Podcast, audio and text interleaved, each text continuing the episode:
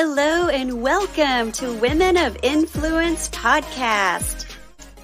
Hi, I'm JaLynn with the J Group Real Estate Team. The Great American Speak Off. One of my favorites.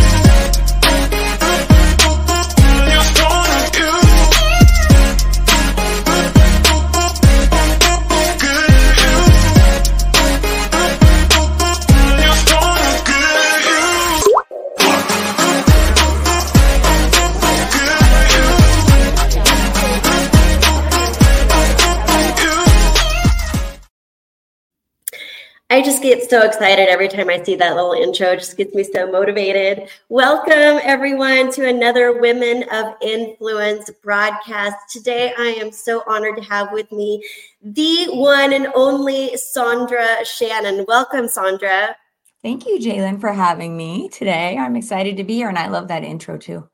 Thank you. Thank you so much. So, Sondra and I met at a Grant Cardone 10X event and my husband and I both like fell in love with not only you, with you and your husband, and just such great energy about you, and just such such a great connection. I'm I'm glad that we've stayed in touch over the past I don't know 18 months or however long it's been.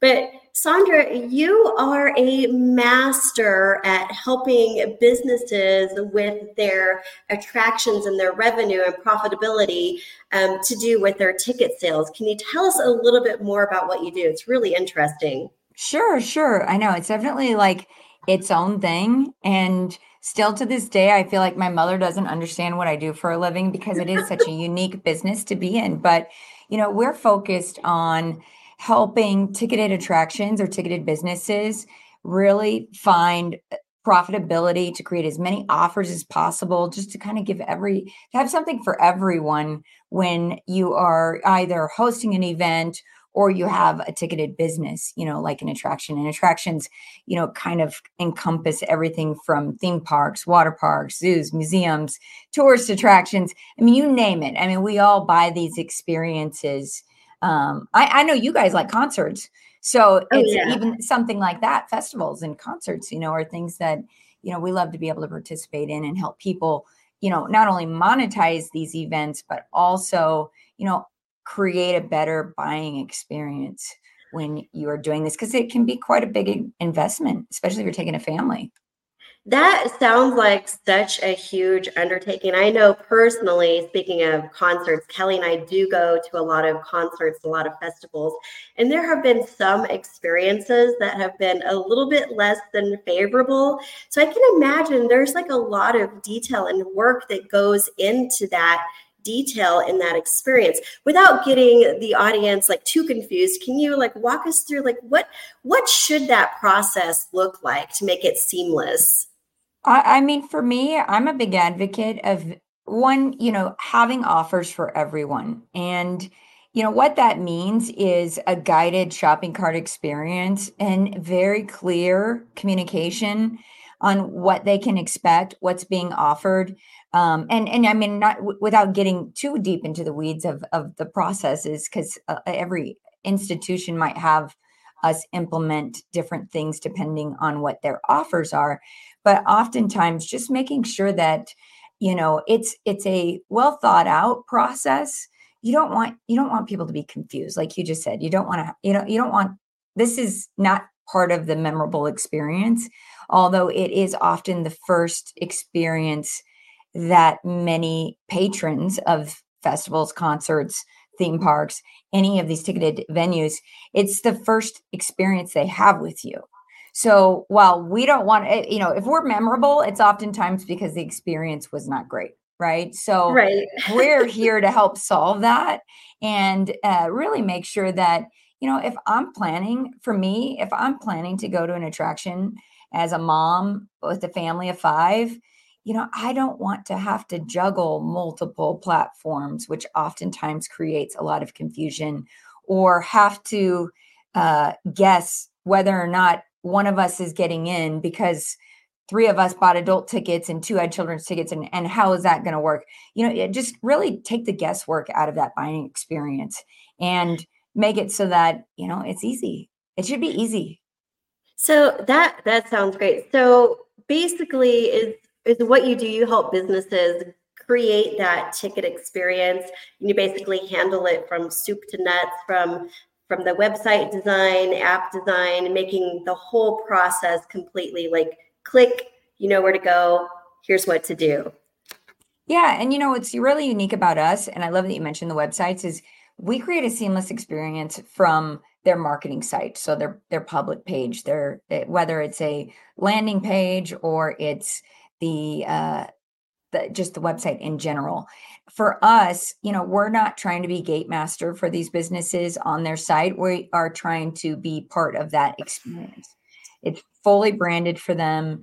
Um, it's it's it's creating for me i like to say we're creating an experience within their website but it's about the it's about the client that i'm serving which is the attraction or the festival and not so much about the ticketing experience because i'm not sure you've been on ticketed sites i i mean i don't want to say the name of the biggest elephant in the room right right you go to buy concert tickets and their name is all over that Mm-hmm. And and our company and with regards to our mission, it's about making sure they're massively successful. And what is being showcased is that venue.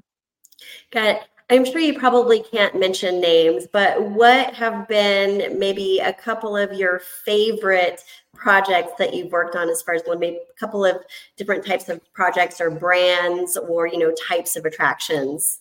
Um, you know, uh, when early on in my career, so I've been with the company for 23 years and um and actually when i started i was the youngest and only woman in the company and i was the definitely the low man you know it was it, it was somewhere, right yeah they were taking i mean i know the founder was taking a risk on me and i knew that that a lot of the men on the team were struggling with the idea of having this young woman on the team who uh you know, I did bring some operational experience because I had worked for a company that was a customer of the of Gatemaster first. But one of the most memorable experiences that I have, and and I I I'll tell the story the way that I usually tell it was I went to work for somebody who used to uh, we, we, were working for a man who used to own the Philadelphia 76ers, and he was creating a museum. And it was one of the first museums to ever implement animatronics and access control. And access control did not even exist. This was probably like 2003, 2005. You know, we had turnstiles back in the old days, but um, this was a, where you would take a ticket and you would scan it. So, like you've seen today, you can scan your phone, you can scan a ticket. Yeah. And we had developed our own a- access control that we mounted on a turnstile and uh, we built it in our lab. Uh, and when I got there, and I was in Key West, we uh, we we set it up, and it didn't work. Oh no, it didn't work. And so he says, this this this guy who hired us, he says, well, she's not leaving till this works. And oh no. it took him about 12 weeks to get it to work. And i often tell that story. Why it's my favorite? Because he he put me up in his penthouse so i had his entire penthouse all to myself. Beautiful view. I mean it was not awful to be in key west for i think it was like 12 weeks or something. Um, it was a great experience. And um, you know I, I i had to learn in that moment you know how how to move gracefully through a tough situation but I often say, how tough can it be when you're in a penthouse in Key West, right? Exactly. And you're 25 years old. So yeah. I mean, I, I, was having a great time. So that is one one fun experience, and and of course, you know, they remained customers of ours for 15 years. They later shut down the museum and ended up uh, moving some of the assets, but um, it's now just a restaurant, so they don't need ticketing anymore. Uh, but it was it was a great experience to work with them. I think another one that I really love to tell the story about is, you know, we were working, and I can mention this one, Atlantis in the Bahamas. We did the um, access control for the kids club, so we were scanning passports and making. So it goes beyond ticketing, right? So you buy a ticket for this, but then we would also scan the passports to verify the age of the people who would be in the kids clubs because they segment out by age groups and I spent some time in the Bahamas working on this project, and everybody says, You're so lucky you get to go to Atlantis. And it was like being a kid in a candy store because I'm stuck in like a basement IT department. I never really even got to walk the property because we were working on this project, but you know, it was really neat because back then, and this was probably 2010, we were moving um, the people there from cash registers. So we were teaching them how to use computers and, you know, modernizing the experience there. And and and I think I think that was I, I guess those are my two favorite stories to tell, but there's 20 more. I mean, it's been 20 years. I'm sure you handled them both like a boss babe that you are. So I, I, can imagine like looking back to, you know, how I was when I first started using computers, like back in college. I'm like, what's that? That thing's weird. I can imagine you may have gotten quite a bit of pushback from some of the people you were working with, like the actual in the businesses. Yeah, I tell the story all the time. You know, I come from back when season passes were given, you know, we would take a Polaroid picture and laminate it. And then, you know, coming on to this team, uh, and I think it was 2002, I came on the team, you know, having then to move people from that type of low tech, no tech to high tech. And, you know, a majority of my work was spent teaching people how to use computers. Because if you were, if you were in the industry at that time, you likely didn't grow up with computers. I didn't. Right. I mean, at least not, I mean, there were computers in the home, but I didn't grow up in a family that had one. So, got it. Was, uh, so, I have to ask you, how on earth did you even get into this industry? You know, it's an interesting it's an interesting story. I was working for a family entertainment center in Southern California and I had you know, even from a young age, like even my first job at 16, I started running other people's businesses for them. I, I had wow. my first my first job. I ended up just kind of like I, maybe it was ignorance because I didn't have any real fear and um, of of the risk of business because I really wasn't taking on the risk, but I was running these businesses. My first job, I ran a restaurant and then um, later moved on to this family entertainment center. The owner was really hands off, let me run the place. And I was able to take his business far beyond where he had ever taken it, including to sell, which is why I no longer had a job. But I was using Gatemaster, and uh, one of the uh, one of the guys who worked was on the team. He he knew that I was kind of a super user of this tech because that's really I leverage I used I used quite a lot of the technology to leverage um, what I was doing to grow that business. And so I knew how big of an impact this tech could have. And when the founder was looking for somebody not only to help him create the second iteration of the tech, but also support the clients, um, somebody recommended me. So it's just a, it's the important, you know, when we talk all the time about networking and everything's about who you know. Right. I feel very lucky that in that moment somebody knew me and recommended me for this. And I didn't think that I would ever be the CEO. I I honestly just was happy to be on the team and to be involved in technology. And, and at that time, I, I think we were less than 10% women were. So wow. it was just a cool experience. That's amazing. I can imagine that that probably had to have felt at the time very empowering, even though uh, you were very young and didn't necessarily know like all of the ins and outs and exactly you know the impact of what had been happening right? That is so cool and it sounds like you know some of it might be just kind of followed the path and this is where you were supposed to go and you were like really really good at it. Yeah and you know i also you know, one of the things, so I, I spoke on stage for uh, uh, an organization called Women Impact Tech a few times, and they've often asked me to talk about, you know, how did I get here? And it's, you know, I think if I can think of one thing that led me to where I am today, it was just a willingness to be able to solve problems and to see it through. You know, Grant says, you mentioned that we met at a 10X event, and Grant says all the time, you know, you can't lose if you don't quit. And I feel like that uh, that really resonates with me because I just never quit on anything. I will see it through till the end. It might not be perfect and I might make, make mistakes along the way, but even if I make a mistake, I'm willing to s- stick with it and try and solve that and be a part of the solution, not just the problem or the mistake that that might have been created because i mean even still today so much of what we're doing as this company is growing and becoming what it is um, and it's a 30 year old company it's it's seen many different lives is a function of us taking risks and not giving up.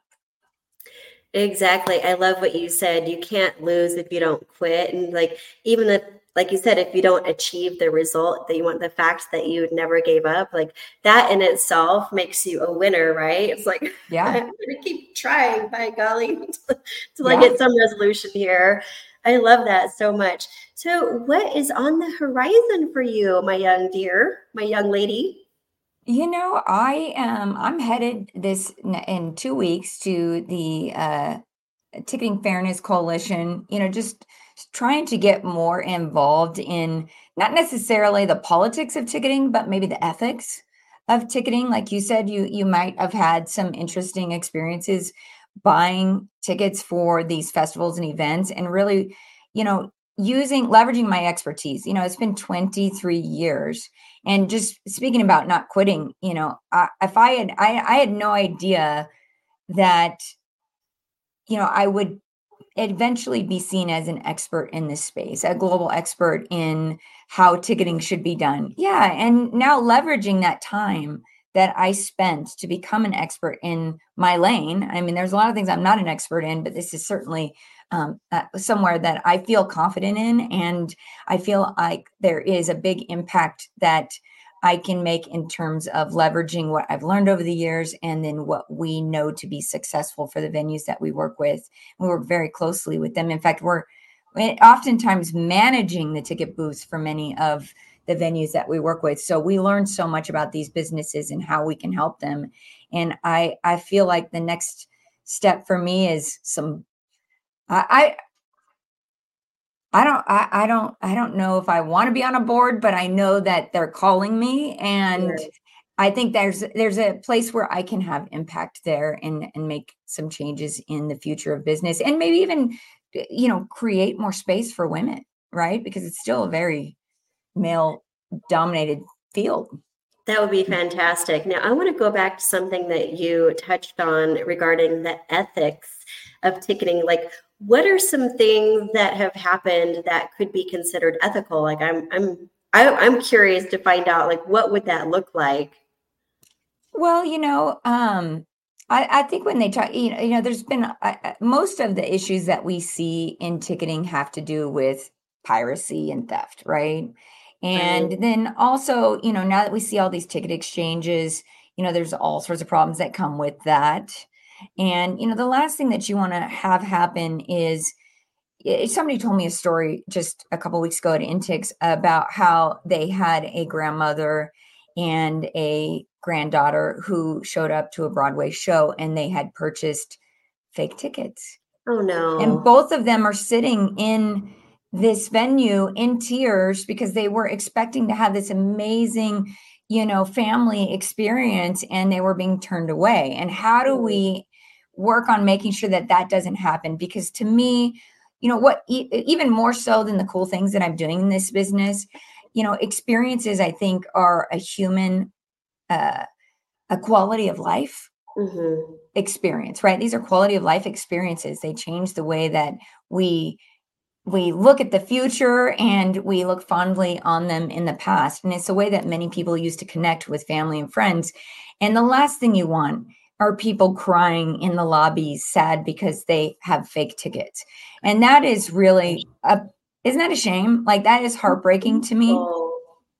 Yeah, that explains why I've seen at a lot of venues they have the um I guess it looks like a QR code or something and it's ever changing. So you can't like screenshot it and share it with somebody, right? Because it's going to keep like, what do you call that? yeah, it's like a rotating, it's a, they call it like a rotating QR code. Yeah. yeah. And that's, and that's why they're, that's why they're having to implement that. But, you know, that also com- makes things far more complex for you, right? To manage that. So, you know, those are the things that we're looking at. How can we create a better experience and still, uh, not only maintain the value of that ticket, but also prevent any of the theft that can happen. And I think there's a lot of things that can be done. And, you know, we're not trying to reinvent the wheel necessarily, but it takes people who have been doing this a long time to recognize because we still have venues that want to go back in time and we're like, no, you don't want to do that. No, absolutely Those old, not. I, I was on a call just the other day and somebody recommended to the venue that they, you know, pay, put punch a hole in the ticket. And I'm like, no. no, that's not what we want. That's not what we want to do. This is not that idea. You know, 1995. so, you know, that that that's what I mean about it. But then also things like, you know, there's eh, when we talk about uh, ethics, you know, some of these companies will charge $25 a service charge per ticket. And that creates a real barrier for people in in certain demographics to be able to even attend these events. Mm-hmm. So when we look at like um you know inclusion of everyone, you know, are those things affecting that? So I I I those are things that I'm really advocating for and looking into, but that's also what brings me back to you got to have something for everybody. Yeah, absolutely. That reminds me a recent venue that we purchased tickets for. And like to your point, the service fee was almost as much as the price of the ticket. We're like, seriously? and we yeah. paid it, of course, because we wanted, we wanted to go see the artist, but um, it can get a little bit ridiculous. That's for sure. Yeah, I mean, you're forced into it. And I mean, and, and I mean, uh, this next couple of weeks, you know, they're going to pre- be presenting some of the cases against, you know, uh, that artists have brought against the ticketing systems because of that barrier, right? They want, I mean, we have cheap seats and we have expensive seats. There's something for everybody, but when some what we're finding is that even some of these fees can create that barrier for people, and and you know maybe that's where the fairness comes in. Yeah, we we don't want that. So. Yeah Sondra, if a business wanted to hire you to take care of their ticketing needs, like how would somebody get a hold of you? Well, you can find you can you can get a hold of us right there at uh, on our website gatemaster.com g a s t e I'm, I'm totally miss it g a t I can't type in a banner here for You're everybody to see. it's G A T E M A S T E R. Yeah. Okay. I've been saying this for 20 years. I can't believe I just I just got tongue twisted there. That's why I always tell people that's what you get when you have a dyslexic CEO. I, yeah. am the same way. There we go. Did I spell that correctly? Yep, gatemaster.com. And you can, you know, there's a, a ch- there's a chat right there. You can sign up for a discovery call, but you can also find me on on LinkedIn. Okay. Um, I'm just Sondra Shannon on LinkedIn. I uh, I actually have a live show and we talk about a lot of these things with ticketing and how we can solve these problems interview people who are making impact in ticketing and even just in attractions in general. I don't just focus on ticketing. I try to bring in experts that are in the different lanes that I'm not in just to help these attractions and ticketed venues uh, be more successful at what they do. Um, but I would I would love to have you join me. Any of your audience join me if you're interested. That's fantastic. And do they find that on the gatemaster.com website? There, there is a place for the live with Sondra on the gatemaster.com website, but you can also follow me on LinkedIn and I post those shows a couple weeks ahead of time. So they it's a live show. So it's it can be dirty sometimes, you know, it's like just raw and and we're just having a conversation and, and it's live. So I always have to warn people, you know, it's not it's not a pre-recorded show. So anything goes. Anything I, I, I love it. And for, for those of you who aren't actually watching this broadcast and you're just listening, Sondra is spelled with an O S O N D R A, Sondra Shannon. So there we go. Well, Sondra, it's been such a pleasure seeing you again and chatting with you and finding out so much information about ticketing and events. And it was just very interesting to me. And thank you for all that you do to help the rest of us have a wonderful experience. Thank you. I appreciate that. That is so nice of you. And thank you for having me today. This is lovely. Oh, you're welcome. I will get this over to you, and I hope you all have a wonderful and blessed day and a weekend, and we will see you next time.